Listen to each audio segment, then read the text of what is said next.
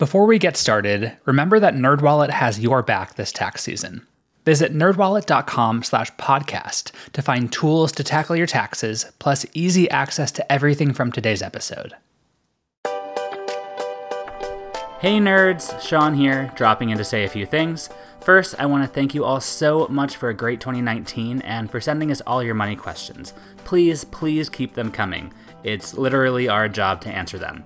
You can email your questions to podcast at nerdwallet.com or you can text them to us at 901 730 6373. That's 901 730 NERD. You can also leave us a voicemail at that number if you're feeling old school. Second, I want to give you all a heads up that we're taking a little holiday break, but we will be back in 2020 with loads of new episodes for you. I hope you all have a great new year and can spend some quality time with your friends and family.